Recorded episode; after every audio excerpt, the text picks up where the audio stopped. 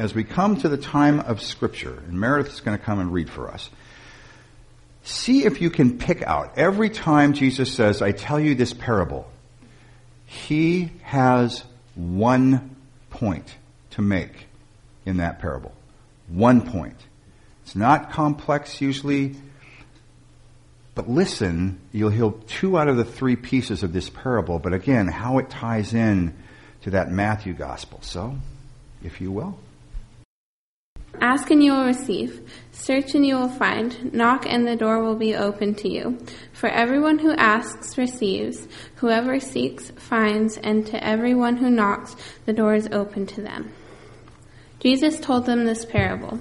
Suppose someone among you had 100 sheep and lost one of them. Wouldn't he leave the other 99 in, in the pasture and search for the lost one until he finds it? And when he finds it, he is thrilled and places it on his shoulders. When he arrives home, he calls together his friends and neighbors, saying to them, Celebrate with me, because I've found my lost sheep. In the same way, I tell you, he, there will be more joy in heaven over one sinner who changes both heart and life than over 99 righteous people who have no need to change their hearts and lives. Or what woman, if she owns ten silver coins and loses one of them, won't light a lamp and sweep the house searching for her, searching her home carefully until she finds it? When she finds it, she calls together her friends and neighbors, saying, Celebrate with me because I have found my lost coin. In the same way, I tell you, joy breaks out in the presence of God's angels over one sinner who changes both heart and life. Holy wisdom, holy word. First service this morning, one of the questions I asked those that were attending that service in the midst of, it's never fair on this Sunday where we turn the clocks, you know, spring forward to ask anybody any questions. But I asked them, why is it that you come to church? What is it about this place that makes you able to get up on any given Sunday morning be here by between 8.50 and 9, or in some cases 9.05, and keep you here coming back every Sunday. It was amazing to hear them talk about the fact that as soon as they walk in the doors from the parking lot, they begin to feel a sense of peace. Others talked about the fact that they come in because they know what is going to happen is they're going to gather together with their family. And family meaning the best sense of the word. Others talked about the fact that what they're looking for when they come in was something to really chew on and wrestle with for the remainder of the week. Others talked about coming together to see dear friends not just family, but dear friends, and some others, uh, folks that they don't see any other time during the week. It's an amazing thing that we do as each one of us comes into this place with a, sometimes a different agenda. But I think for many of us, it is all about searching for something and finding it. So why is it that you come to church? Search and find is now that next piece in the vision statement, is that third um, kind of two word statement that, that helps us kind of define further who and what we are. That, that we do come as Aldersgate United Methodist Church to search and to find. Uh, in a variety of ways. And what I love about these two scriptures is again, not only do they tie together, but they, they help define each other. In the Matthew scripture that Meredith read, what you hear is a promise, basically, that if you seek, you will find. If you ask, there will be an answer. If you knock, the door will be open to you and something will happen in you. There's a promise there. But then in Luke, he takes it that much further with these three really interesting stories. Here's the problem. We don't understand these stories as well because we don't come from the Middle East.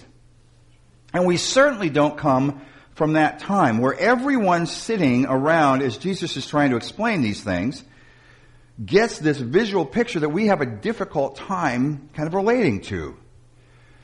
until we kind of go deeper. So I want to talk about these three things, just briefly. The first one is this lost sheep, right? What we don't usually know about sheep is sheep have a tendency to get, particularly the younger they are, nothing like humanity or human beings, the younger they are, they have a tendency to get distracted easily. A sheep will kind of look around and constantly relate to its surroundings and, you know what, its heads go up and, oh, look, there's a cloud that looks like a sheep. Oh, oh, oh, oh, or look, there's over on that hillside, it looks like the grass is greener. Oh, there's this rock over there that I need to go check out and explore. And it just, it's like it walks around with its head in the clouds. And of course, we don't know anybody like this. And so suddenly, the other thing, because the sheep's head is up, is suddenly it doesn't see the edge of the cliff before it goes over. And then suddenly it's lost. But what's amazing about this story is the shepherd always knows how many sheep, and not by counting. A shepherd is able to recognize every individual sheep. And what this story is trying to relate is that knows the sheep so well and knows the tendencies so well and can look at the flock and suddenly realize something's wrong. Something's missing. And as he prayerfully considers leaving the flock, and by the way, this was not a time of herding dogs. This is often one and maybe two shepherds. That shepherd will leave the flock in the safety of those numbers and go off to find the lost sheep, clearly recognizing the dangers that that sheep is facing. There is an issue of deep vulnerability here. That as a sheep wanders off, we know that predators are very opportunistic. Anybody who's ever watched anything on the animal planet and sees the attacks of predators knows that what they will do is always separate out one and go after that. It was the same then.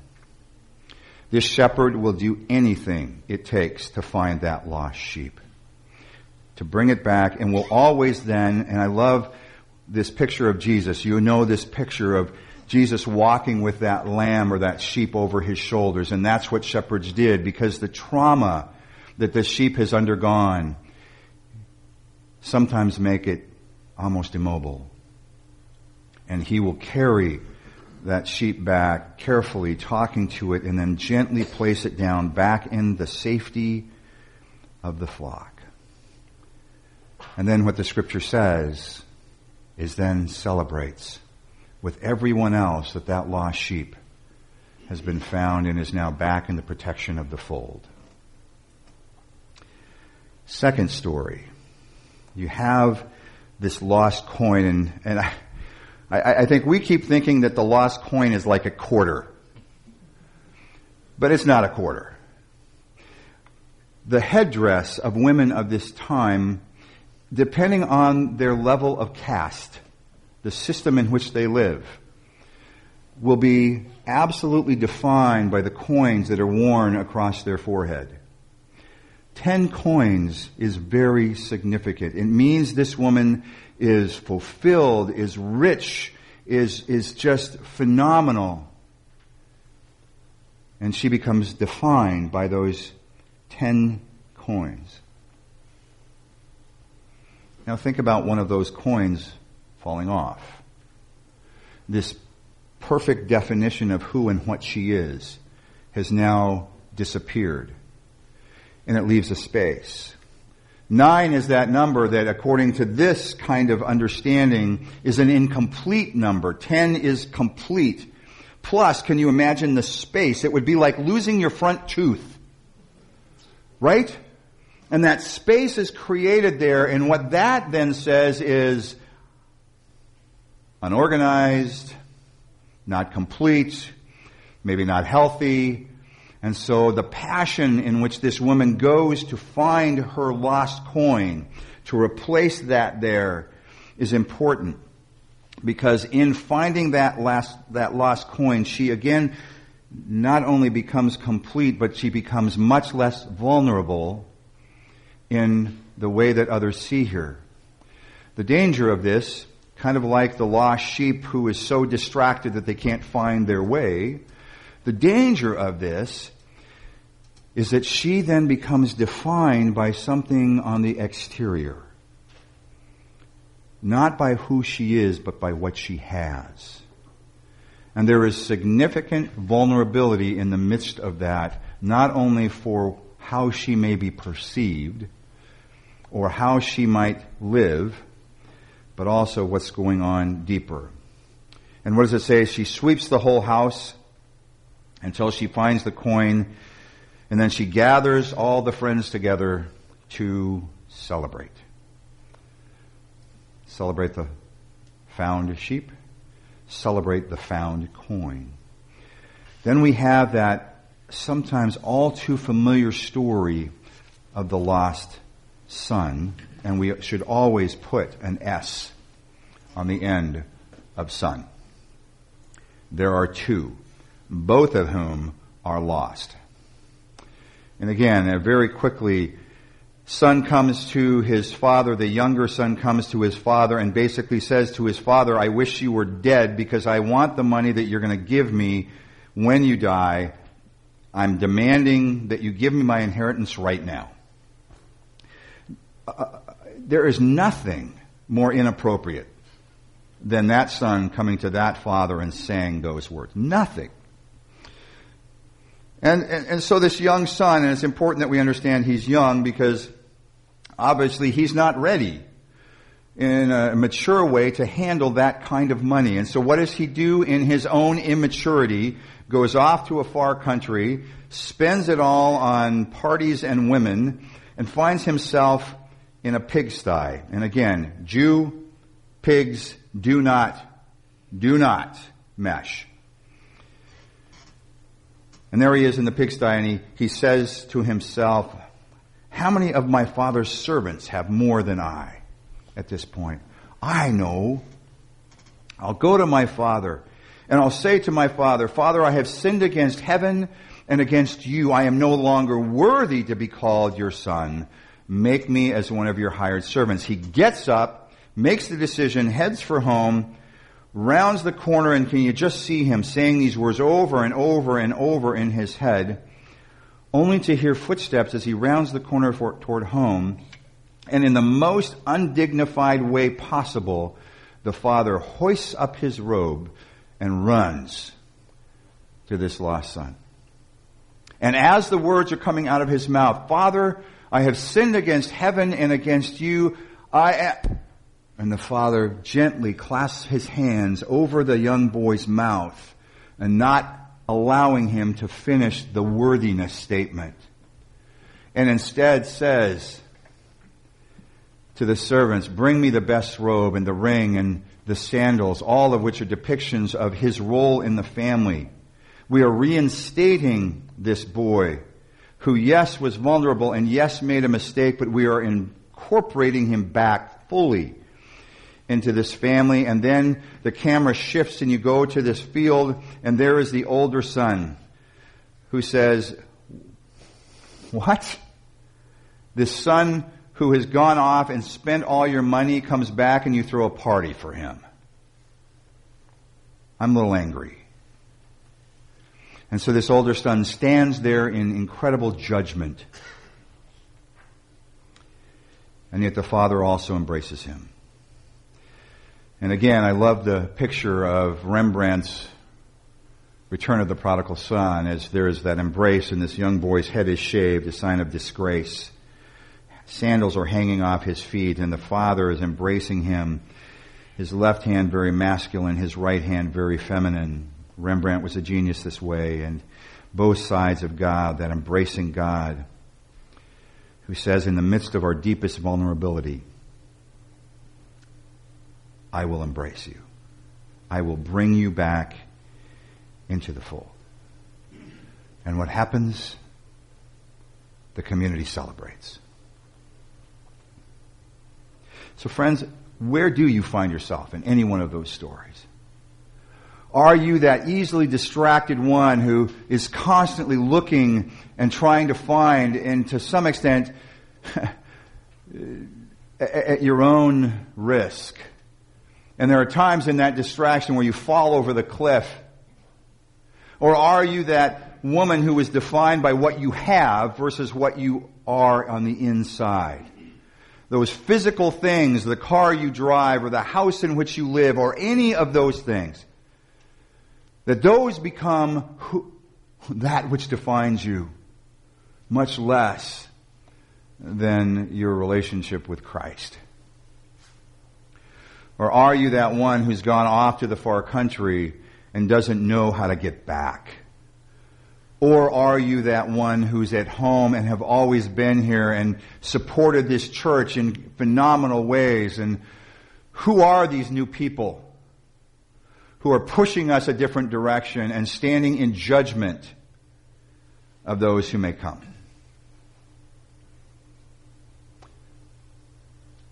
Some of us may be all of those things.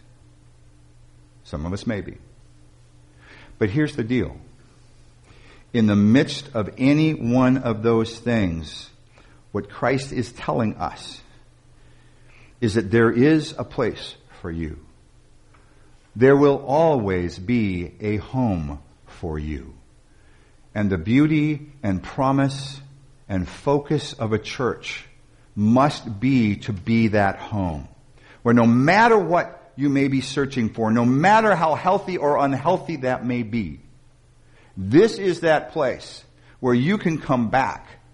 And in your return, whether it was from yesterday or two weeks ago or 27 years ago, when you went off into the far country, this is that place where you can return and celebrate.